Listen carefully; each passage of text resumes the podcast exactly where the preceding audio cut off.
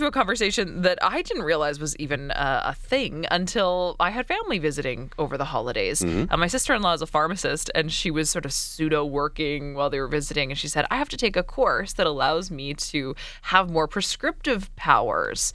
So, taking this online course to make sure that you are equipped to uh, to to dole out medication to relatively simple in nature things like uh, urinary tract infections, for example. This is something that's happening across the country. Is this something that's going to create some more efficiency, or is this a sign of significant doctor shortages? Is this a good thing or not? We're going to get into it right now with our next guest, who's the CEO of the Alberta Pharmacists Association. Margaret Wing is joining the show. Margaret, good morning. Thanks so much for being on with us. Good morning. Thank you for having me. Yeah, there's two ways to look at it, I guess. It's it's opportunity and responsibilities and confidence in pharmacists, but it's also an awful lot more responsibility, I would think, as well. And perhaps it puts too much of an onus on pharmacists. Where do you land on this? Well, I think it's a fun conversation too, and it's a little surprising that it's coming up now because this is not new for pharmacists in Alberta. We have been prescribing, doing injections, uh, doing all the prescription renewals since 2007. So, really, for the last 15 years in Alberta, this has been the normal state of affairs. Um, I think what we're seeing now, though, is the rest of the country finally catching up to us. Is that all pharmacists, or does it have to be specific pharmacists that in Alberta No. who have that ability? Yeah, it's all pharmacists in our province. We're on a clinical register, which does um, give us this authority. And really, I think we've just seen, yes, uh, the need come from patient need. It's an access thing. You know, we're in a province, a lot of rural pharmacies. There has been this ongoing physician shortage for a number of years, certainly predating COVID. And so it has been a need that um, Albertans have been having met by their pharmacists for many years, and no, I guess it's just not new for us. So it's fun we get to talk about it now. Yeah, and get to sort of champion what it is that you're actually able to do that people might not necessarily realize. I, I mentioned Margaret, my sister-in-law, who was visiting over the holidays. Now she's from Ontario, and this is something that now is is being introduced uh, introduced there. You mentioned that this is this has been ongoing here in Alberta for quite some time, but you know, with the rollout of this happening in other parts of the country, does it signify a, a problem, a larger problem, and an issue of doctor shortages nationwide? I think that's what highlights it, and I don't believe pharmacists have ever saw themselves in the role of wanting to ever replace physicians or backfill that need. But the reality of it is, is that our certainly our education, our programs have have more than kept up with on meeting many of the patient needs around medications and prescriptive authority. In Alberta, you know, huge shout out to our graduates from U of A, their doctorates in pharmacy now. Programs have advanced, many things have advanced. Um, we just haven't seen necessarily our traditional models of, of care advance. And, you know, some of that is around, I'll say, the funding models, what have existed historically. So it is a bit of a catch up, and sometimes that just has to be driven by the need of the patient. Uh, obviously, there would have to be some balance here because, like you said, you're not there to try to replace doctors. Doctors have a very specific role within our healthcare system, uh, and in many ways, so do so do pharmacists. So, what kind of things can you or are you able to prescribe for right now? At what point do, do you go? Well, you know what? Maybe it's time. It's been a few years. We can't just keep refilling this prescription. You need to go back to a doctor. Uh, it's got to be. I would think that it's a it's a bit of a give and take and, and a uh, you know a judgment call in a lot of cases. Absolutely, and pharmacists have to go through a rigorous process to make sure they're doing patient assessments before they're doing um, prescription renewals, as you've described. But the reality is, you know, you do have patients that will be in front of you that that require their medication, and there just is not the access to be able to contact another healthcare practitioner to do that patient assessment.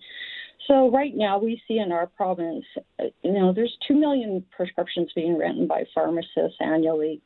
We a, another big area where pharmacists have stepped up in our province is they've done over 4 million public health vaccinations in the last year alone.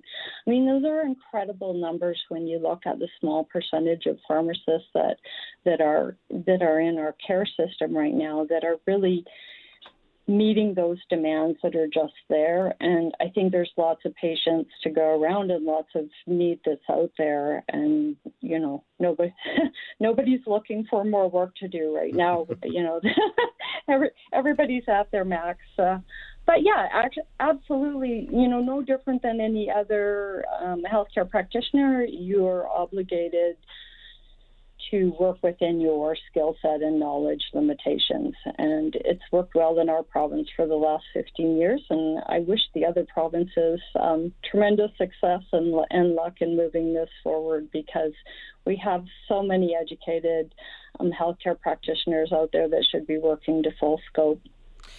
I wonder, Margaret, in places in the country that are are rolling this out as a, as a as a new project, what's been the reaction from doctors? Because for someone who's a GP, I mean, they can bill for service. So does this then take away some income that they can receive? Is there is there a backlash on that end? Yeah, I think that's one of the challenges that all the different provinces face is how are they funding healthcare and where do those dollars flow? Yeah. So I do think it is a big part of the conversation that has to happen. You have to clearly have the correct healthcare practitioner that has that education that can, you know, support that care process. But then you do have to have the funding dollars to back it up and support the practitioner in that space. And that's where I will say Alberta has clearly led the way and been at the forefront of this discussion and trying to break down some of those barriers that have existed historically. Uh, it's a fascinating conversation, and I, and I got a kick out of uh, how you got to laugh and say it's nice to be able to talk about something that's been in place for, for quite a long time. so I get a kick out of that. Uh, just quickly, what what kind, is it? Any kind of medication? Like what kinds of medications? Can you have, give me some examples about what you might prescribe for a pharmacist, or what you might get a renewal for? Like, can you can you just write renewal prescriptions, or are pharmacists in Alberta currently able to prescribe specific medicine? as well? Yeah, they can initiate therapy. It's really around the pharmacist skill set limitation and the patient need. So, for example, we have um, doctorates of pharmacy working in hospital settings that are prescribing cardiovascular care. We have many pharmacists in community that are the primary prescribers around insulin management, diabetes care. So it really just will depend on balancing those two needs. What is the need of the patient and also what is the limitation of the pharmacist's ability to prescribe within that area. And that would be no different than a physician, right? You would have physicians specialize in one area of care versus another and be able to prescribe more around um, general medications. So.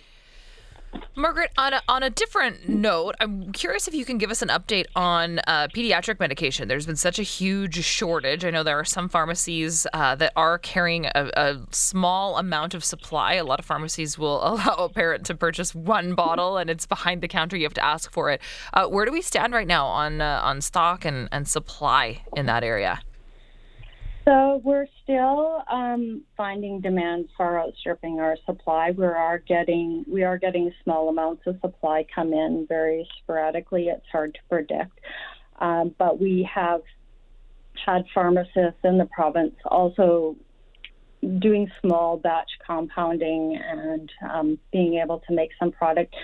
So really, if you're a patient or a parent in need of it, I would say check with your pharmacist. A lot of it the bulk of it now is being kept in the dispensary just so that they can make sure that there's proper patient assessment so the right individuals are, you know, able to access it. Um, we're waiting on more supply to come. There's such a large global demand right now for it that that's one of the challenges. And the other challenge is we have to make sure that we can um, have Health Canada well, check off all the, the, the policy um, requirements so that the product can come into the area. Okay, uh, Margaret, thank you, thank you. Uh, by the way, just really quickly before we let you go, is is there some kind of a network where you can check with your pharmacist and find out where you can get that medication? Uh, sorry, you cut out a bit there, but I think that you're asking where can you find it. I would say check with your pharmacist. Your pharmacist should be able to get it for you and or help you find where you can get it. something. Yeah. Perfect. Okay. Thank you very much. Appreciate it. Margaret Wing, good talking with you today. Hi, it's Shauna, and I might be a bad parent because my kids think french fries are vegetables. Hey, it's Ryan, and I might be a bad parent because I went out for wings when my wife was in the hospital after giving birth. Johnny here. I might be a bad parent because in my house, the tooth fairy gives pocket change. But we're not alone. Len emailed us and said his six year old daughter's Tarzan moment going from love seat to lazy boy by curtains made him more proud than any dance recital. and Andy left his two year old at the rink. All right, guys, I'm sure we're not alone. Like Andy's kid. For stories and confessions like this, make sure you check out our podcast. It's called Bad Parents, and it's available wherever you get your podcasts. I left a glove at the rink.